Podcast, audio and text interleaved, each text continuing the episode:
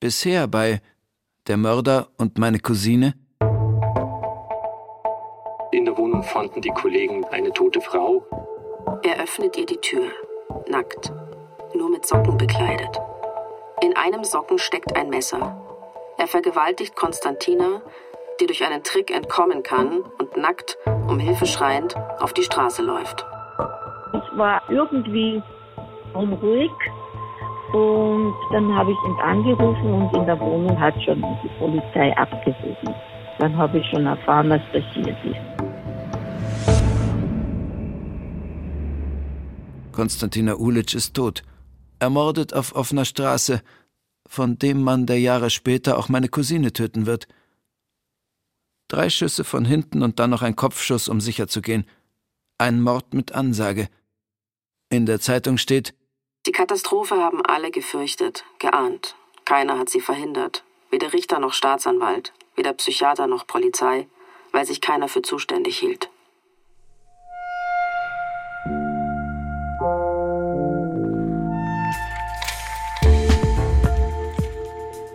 das ist Der Mörder und meine Cousine. Ein Podcast über Saskia und den Mann, der sie umgebracht hat. Ich bin Burkhard Dabinus.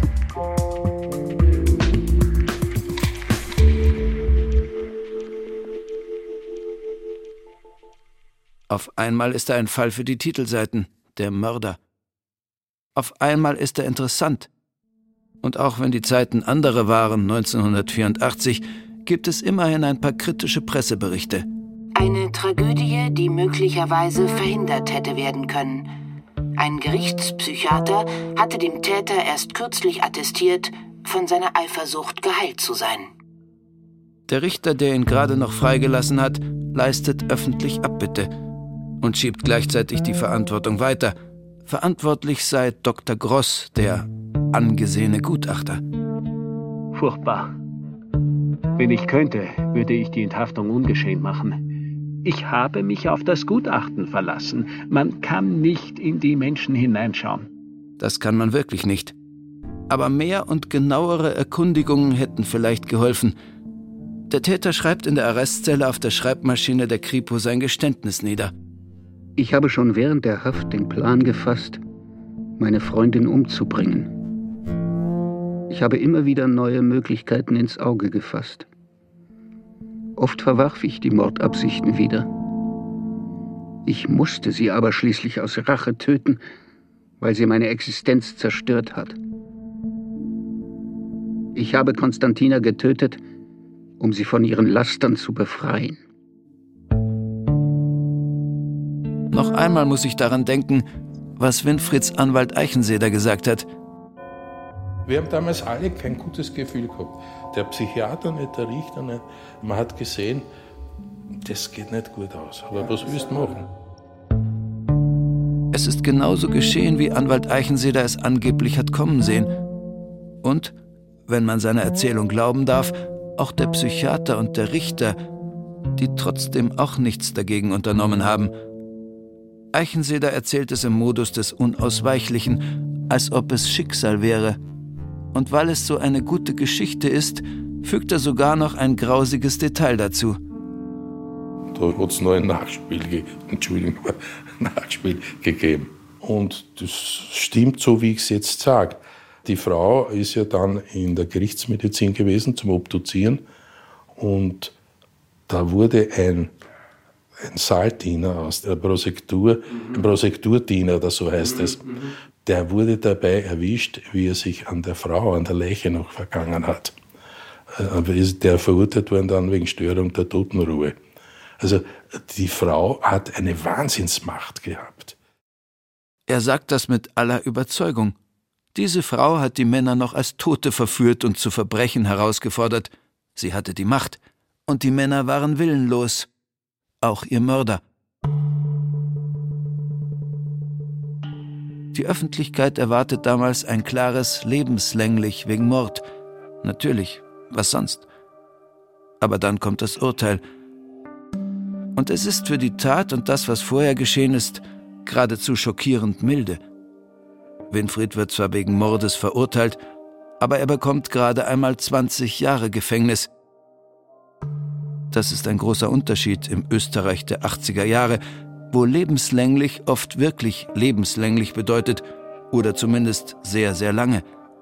20 Jahre ist ein deutlich geringeres Urteil, vor allem weil kaum ein Täter die volle Strafe je absitzt. In der Urteilsbegründung wird unter mildernde Umstände angeführt die psychische Verfassung des Täters. Wie kann das sein? Ich habe mich darüber mit der Sozialwissenschaftlerin Monika Schröttle unterhalten. Sie ist eine Expertin für sogenannte Täter-Opfer-Beziehungen. Sie sagt, dass es in den 80er Jahren absolut üblich war, Gewalt von Männern gegen ihre Partnerinnen zu verharmlosen. Im Vergleich zu anderen Fällen war das Urteil gegen Winfried wohl sogar eher noch streng.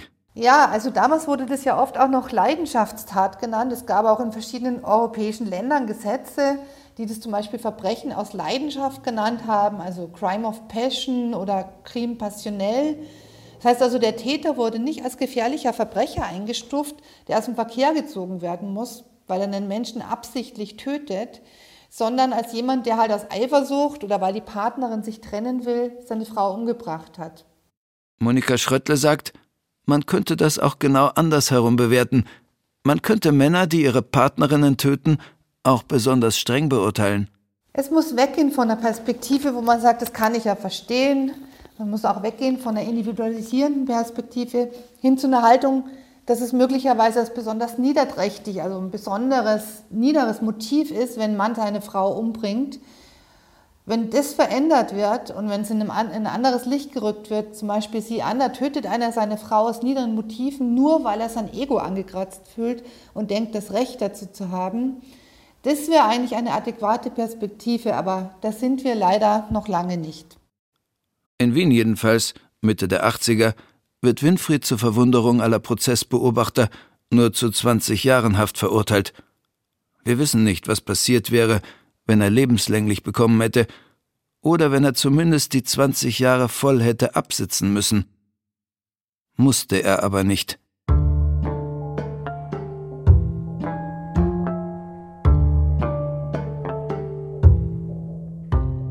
Im Gefängnis scheint sich Winfried hervorragend zu machen – Gute Führung ist gar kein Ausdruck dafür. Es ist beinahe komisch in den Akten zu lesen, was für ein Musterknabe der Mörder auf einmal ist. Er bringt seine Computerkenntnisse ein und schreibt für die Gefängnisleitung ein Programm zur Haftzeitberechnung. Er bekommt Freigang, um sich in einer karitativen Einrichtung zu betätigen. Dort überträgt er ein Mathematikbuch in Blindenschrift. Der Strafvollzug in Österreich wird gerade liberaler man will auch schwere Straftäter möglichst wieder resozialisieren. Winfried absolviert Einzel- und Gruppentherapie. Und er hat eine Brieffreundin, Frau B., die er sogar heiratet und ihren Namen annimmt. Frau B. ist übrigens die ganz große Unbekannte in unserer Recherche. Wir versuchen lange, sie zu finden, mit ihr zu sprechen.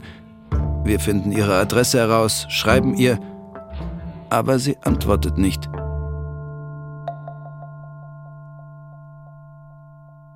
Zurück ins Jahr 1993. Winfried, mittlerweile Winfried B., sitzt immer noch in Österreich im Gefängnis, frisch verheiratet und eigentlich Musterhäftling. Doch dann wird ein sogenanntes Zwischengutachten erstellt. Darin wird Winfried beschrieben als schwer narzisstische Persönlichkeit vom Zuschnitt einer Impulsneurose mit sadomasochistischen Zügen. Trotz einer drei Jahre andauernden Therapie ist es nur zu geringen, aber noch in keiner Weise entscheidenden Korrekturen der Persönlichkeit gekommen. Jetzt werden sein Freigang und seine Privilegien wieder eingeschränkt, was wohl auch damit zu tun haben kann, dass er unter Verdacht steht, vertrauliche Daten nach draußen geschmuggelt zu haben, was die Gefängnisleitung massiv in Erklärungsnot bringt. Sogar der Justizminister muss sich öffentlich zu dem Fall äußern. In der Zeitung steht, Computer Freak hortete Daten über Mithäftlinge. EDV-Spezialist zapfte einen Gefängniscomputer an. Das streng geheime EDV-Programm für den Strafvollzug wurde aus dem Gefängnis geschmuggelt. Während Winfried in Österreich im Gefängnis sitzt, versucht seine Familie in Paderborn alles, um eine frühzeitige Entlassung zu erreichen. Oder zumindest eine Verlegung nach Deutschland. Seine Brüder versuchen es zunächst mit Briefeschreiben. Als Bruder des Herrn Winfried R. möchte ich Ihnen mitteilen, dass ich den Antrag meines Bruders, in die Bundesrepublik Deutschland überstellt zu werden, als dringend notwendig erachte. Ich kann nur noch einmal betonen, dass ich den Antrag meines Bruders Winfried voll unterstütze. Ich bitte auch von meiner Seite aus um die baldige Überstellung meines Bruders nach Deutschland. Ohne die schreckliche Tat meines Bruders aus den Augen zu verlieren, appelliere ich an die Humanität unserer Gesellschaft, einen Menschen nicht nur zu 20 Jahren Freiheitsstrafe zu verurteilen, sondern ihm die besten Chancen einer Resozialisierung zu bieten. Das Gericht befasst sich mit diesem Anliegen und holt Informationen ein. Die Kripo Paderborn teilt mit, die geschiedene Frau wurde aufgesucht. Sie gibt an, weiterhin in großer Angst vor Winfried R. zu leben. Sie hält ihn für geistig anormal und deshalb für gefährlich. Die geschiedene Frau ist Marion Zagermann, die mit dem Blog, die aus Angst vor Winfried vom Balkon gesprungen ist und anschließend ein Leben lang mit den Spätfolgen der Verletzungen leben musste. Sie gab an, dass ihr Mann sie während ihrer gemeinsamen Zeit ständig durch Drohungen und Tätlichkeiten in Angst und Schrecken gehalten habe. Sie befürchtete bereits damals, dass er ihr und den Kindern etwas antun könnte. Sie befürchtet jetzt, dass er so bald wie möglich bei ihr und den Kindern erscheinen werde und die Familie drangsalieren werde. Nach hiesiger Einschätzung ist die Befürchtung der Frau durchaus begründet. Von einer Überstellung des R in den Strafvollzug der BRD wird deshalb abgeraten. Das Gericht rät von einer Verlegung ab. Die Familie Winfrieds setzt Marion Zagermann unter Druck. Sie soll Winfrieds Verteidiger Eichenseder mit ihrer Unterschrift bestätigen, dass sie keine Angst mehr vor ihrem Ex-Ehemann hat. Marion Zagermann lehnt das ab. Winfrieds Eltern streichen ihr darauf den Unterhalt, den sie zeitweise für Winfrieds Kinder gezahlt hatten. Ich habe schon länger darüber nachgedacht, für diesen Podcast Winfrieds Familie zu kontaktieren und auch Winfried selbst. Ich habe die Anrufe immer wieder aufgeschoben. Aber jetzt sind wir schon so weit bei der Recherche, dass kein Weg mehr daran vorbeiführt. Und wir haben auch einen Anhaltspunkt. In der Beweismittelkiste, die mir Kommissar Böck übergeben hat, waren ja nicht nur Saskias Notizbücher, sondern auch Saskias Telefon. Die letzte Nummer, mit der Saskia telefoniert hat, beginnt mit der Vorwahl 0525. Paderborn, der Heimatort von Winfried. Ich erinnere mich, im Prozess wurde angedeutet, Saskia habe noch kurz vor ihrem Tod mit einem Bruder von Winfried gesprochen. 0525 1 Machst du es auf laut?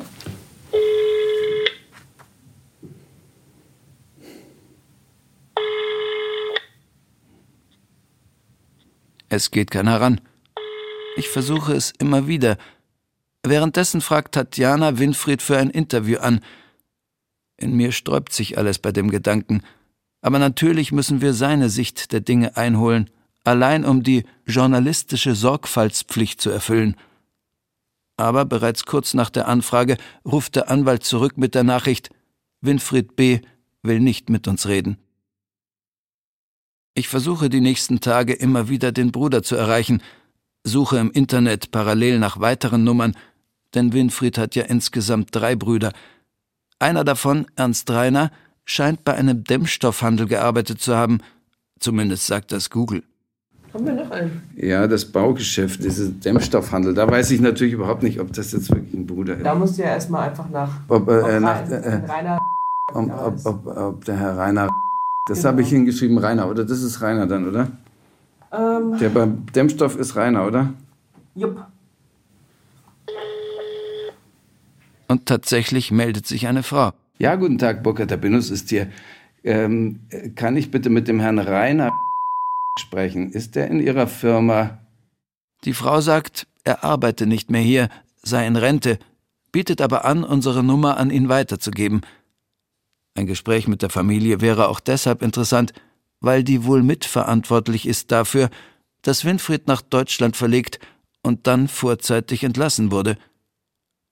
Ich habe ja schon erzählt, dass die Brüder und die Mutter Bittbriefe geschrieben hatten, erstmal ohne Erfolg. Aber Mitte der 90er Jahre wird Winfrieds Familie dann nochmal aktiv. Sie bitten erneut den pensionierten Oberstaatsanwalt G. um Hilfe. Wir erinnern uns. Der mittlerweile fast hundertjährige Jurist, den Tatjana zu Hause in Paderborn besucht hat. G. war schon länger mit Winfrieds Familie befreundet, hat sich von Winfrieds Vater immer seine Maßanzüge schneidern lassen. Und dieser Top-Jurist soll den verlorenen Sohn jetzt nach Deutschland zurückbringen. G. hat Erfolg. 1996 wird Winfried, inzwischen 48 Jahre alt, ins Gefängnis nach Hagen in Nordrhein-Westfalen verlegt. Aber das ist nur der erste Schritt. Eigentlich geht es G darum, dass Winfried die 20 Jahre nicht absitzen muss, sondern möglichst bald freikommt. Leider wollte Herr G. nicht für diesen Podcast interviewt werden. Doch als Tatjana ihn in Paderborn besucht, kann er sich noch gut daran erinnern, wie er vor mehr als 20 Jahren um die Freilassung von Winfried gekämpft hat. Da hat der so richtig mit Stolz in der Stimme davon erzählt, dass es ein richtig harter Kampf war zwischen ihm und dem Richter der Vollstreckungskammer, dass der ihn eigentlich nicht rauslassen wollte und dass es ein sehr spannendes Spiel gewesen wäre zwischen dem Richter und ihm. Gutachten werden in Auftrag gegeben. G sagt, diese Gutachten wären sehr positiv gewesen. Wir können das nicht überprüfen. Den letzten Ausschlag soll dann ein Anruf von G beim Richter gegeben haben, mit dem Argument, dass Winfrieds Eltern am Tag der möglichen Entlassung des Sohnes goldene Hochzeit hätten. Das wäre total toll, wenn der Sohn dabei sein könnte. Ne, der hat ja so gute Führung und so tolle Gutachten und das war eine einmalige Sache und so weiter. Und naja, und das hat den Richter dann dazu bewogen, laut dem Antrag stattzugeben und ihn auf Bewährung freizulassen. Keine drei Monate nach seiner Überstellung nach Deutschland ist Winfried wieder ein freier Mann. Von den 20 Jahren hat er gerade mal zwölf abgesessen.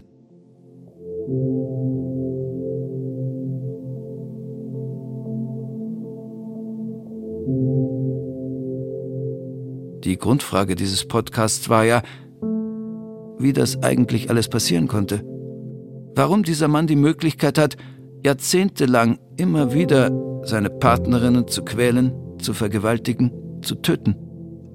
Und die Antwort ist, irgendwie scheint es für unsere Gesellschaft und unser Rechtssystem immer noch ein mildernder Umstand zu sein, wenn jemand innerhalb einer Beziehung vergewaltigt, terrorisiert, mordet. Das ist dann immer eine Beziehungstat, ein Einzelfall, der aus den Umständen der Beziehung heraus bewertet wird.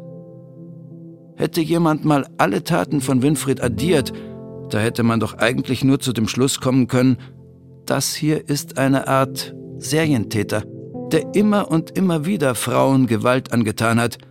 Einer, den man besonders im Auge behalten muss und den man nicht nach gut der Hälfte seiner Strafe wieder rauslässt. Der Täter ist ein Wiederholungstäter, weil es die Gesellschaft ihm erlaubt.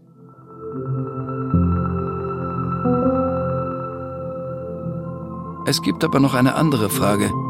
Wie wird ein Opfer zum Opfer? Und dabei soll es wirklich nicht darum gehen, den Opfern irgendeine Art von Verantwortung zuzuschieben.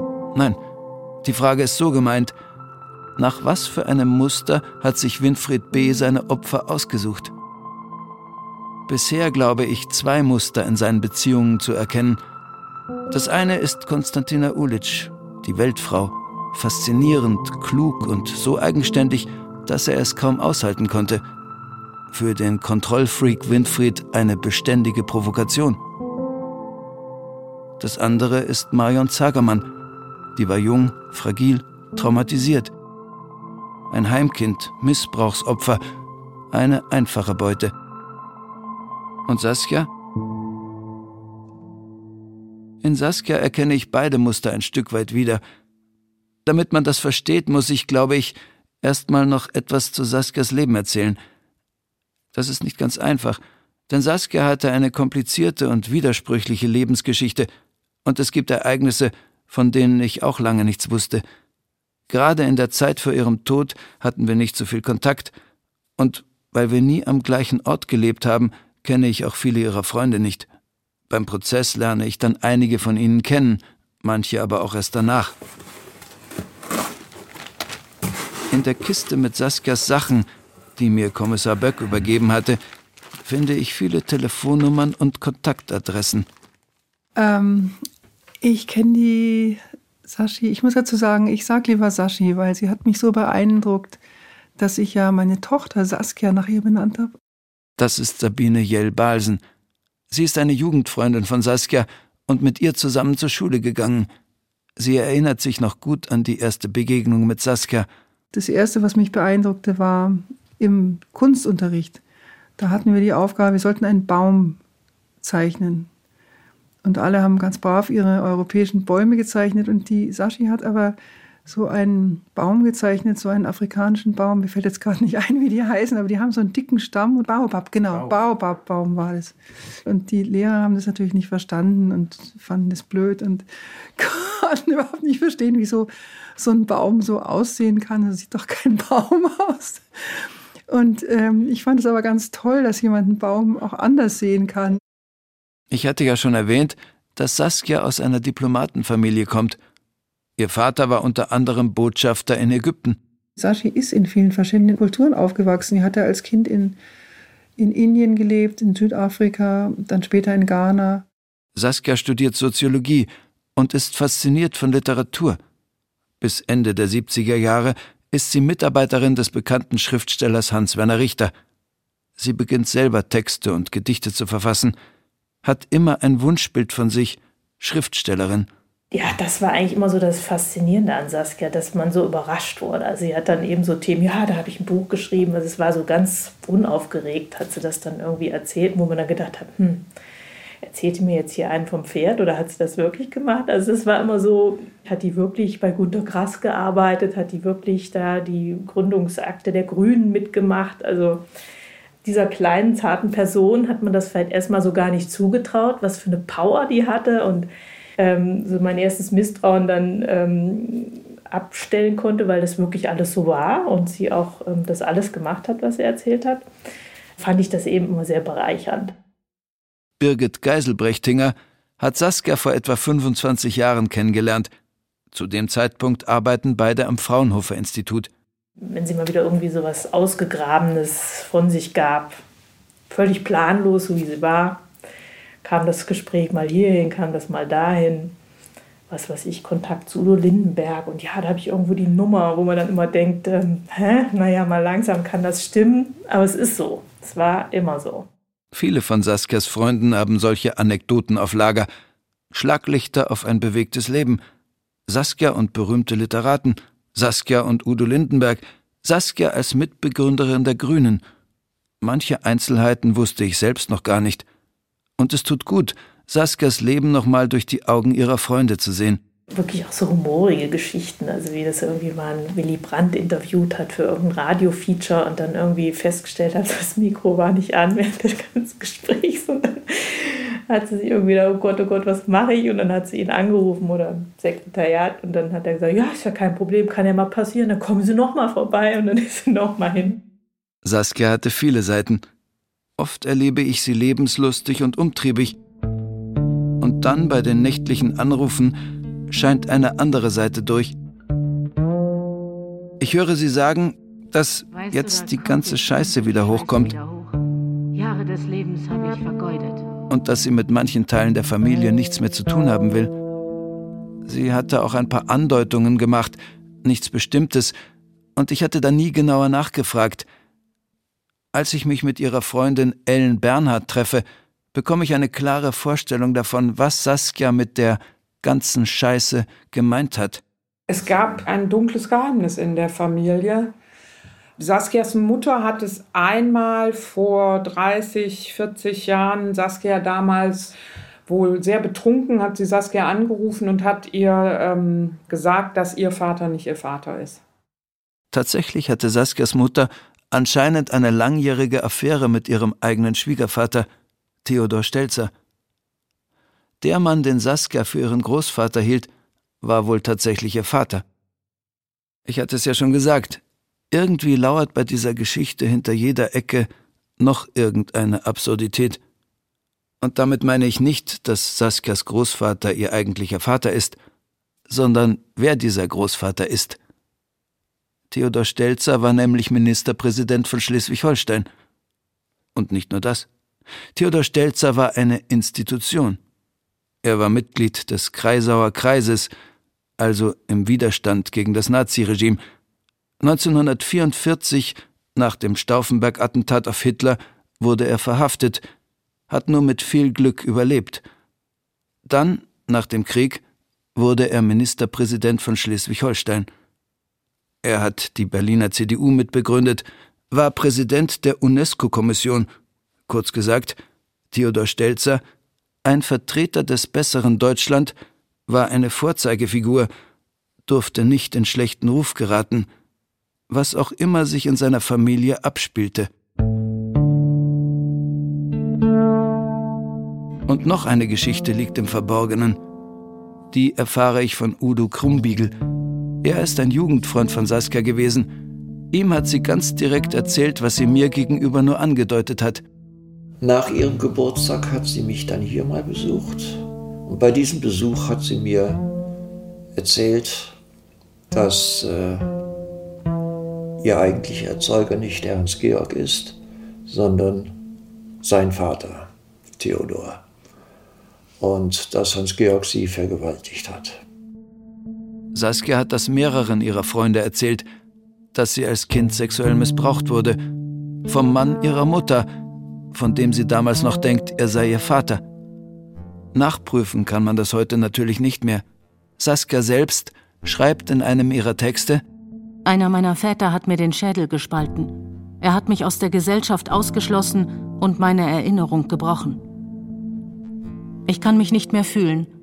Mein Körper ist in der Mitte durchgeschnitten. Seitdem trage ich die Schuld auf meinen Schultern. Ich fühle mich schuldig. Ich weiß nicht wohin. Ich bin eine Rebellin gegen mich selbst wegen dieser Schuld. Ich will die Wahrheit. Was immer das ist. Saskias Familie bestreitet ihre Wahrheit. Und Tatjana, die Journalistin, mit der ich an diesem Podcast arbeite, hat mich darauf hingewiesen, dass wir nicht sagen können, dass es so gewesen ist, weil wir es nicht nachprüfen können nach all den Jahren, und weil die Familie eine andere Position dazu vertritt. Tatjana und ich sind uns da uneinig. Sie sagt, wir können das nicht behaupten. Aber ich, ganz persönlich, ich glaube, dass es stimmt. Weil Saskia keinen Grund hätte zu lügen und weil es so vieles erklärt. Eine tiefe innere Beschädigung hat alle ihre Beziehungen geprägt. Der Schaden, der ihr in jungen Jahren zugefügt wurde, hat ihr ganzes Leben überschattet. Darüber hat Saskia viel mit ihrer Freundin Ellen gesprochen. Du verlernst, wenn du in solchen Systemen lebst, in solchen Missbrauchsstrukturen, du verlernst deiner eigenen Wahrnehmung zu vertrauen. Weil wenn man jetzt seine Mutter konfrontiert und sagt, Mama, du hast weggeguckt, wenn der Papa mich missbraucht hat, und die Mutter sagt, den Missbrauch gab es nicht, dann zweifelt man ja komplett an sich selber. Und das kriegst du, glaube ich, ein ganzes Leben nicht mehr raus. Ignoranz und Schweigen. Saskia glaubt, sie ist verrückt. Das innere Grauen lässt sie nie los, und sie muss es immer wieder mit Medikamenten, Alkohol oder Therapien bekämpfen. In Saskias Notizen finde ich eine kurze Geschichte und darin folgende Passage. Ich gehöre zu den vielen, unzähligen Mädchen auf dieser Welt, die in frühestem Kindesalter sexuell traumatisiert wurden. Das bedeutet in der Regel lebenslänglich.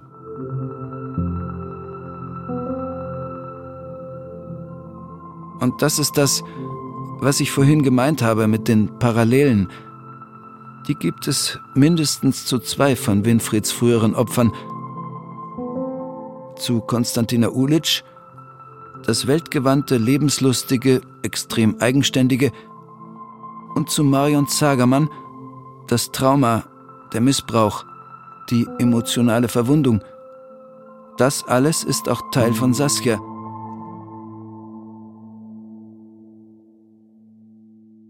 Und dann, Anfang 2013, beginnen Winfried und Saskia sich aufeinander zuzubewegen.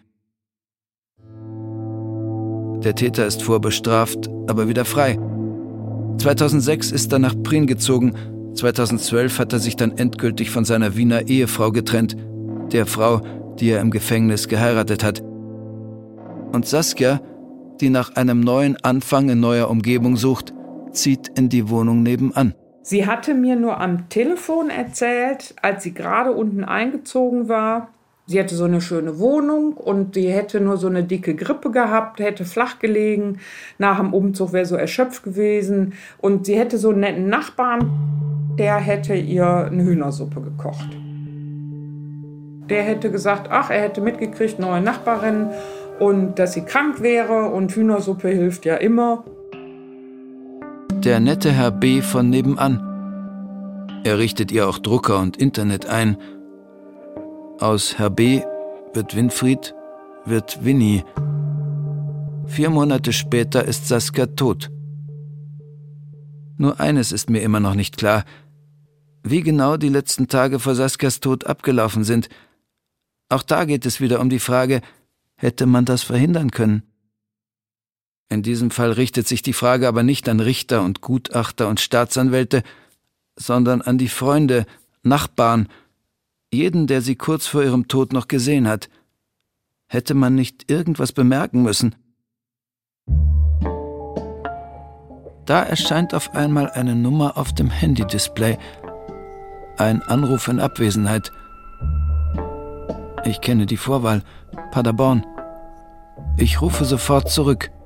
Ja, guten Abend, hier ist nochmal der Burke, der Binus aus München.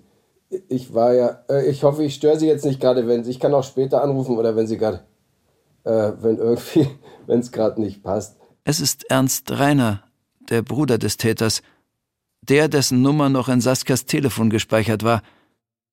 Ernst Reiner sagt, er sei vielleicht wirklich der letzte Mensch gewesen, mit dem Saskia noch gesprochen hat. Ich weiß nicht, ob Sie bereit wären, wenn ich, ich bin sowieso mal irgendwann in, in Paderborn bei Bekannten von, äh, Verwandten von meiner Frau. Aber ich weiß nicht, ob es äh, da Möglichkeiten gäbe, dass man sich einfach mal trifft in Ruhe. Ernst Reiner sagt, ich soll nach Paderborn kommen. Dann wird er mir alles erzählen.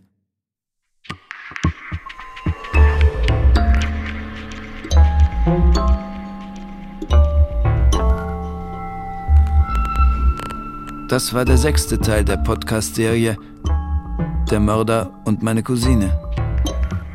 In der nächsten und letzten Folge ich weiß, dass sie wusste, dass er schon mal jemanden getötet hatte. Und äh, sie sagte auch, dass er da ein bisschen Angst vor hat, dass das äh, passieren könnte. Ja, ich kann es gar nicht begreifen, dann denke ich immer, hast du was falsch gemacht. Was habe ich falsch gemacht? Ich denke immer dran.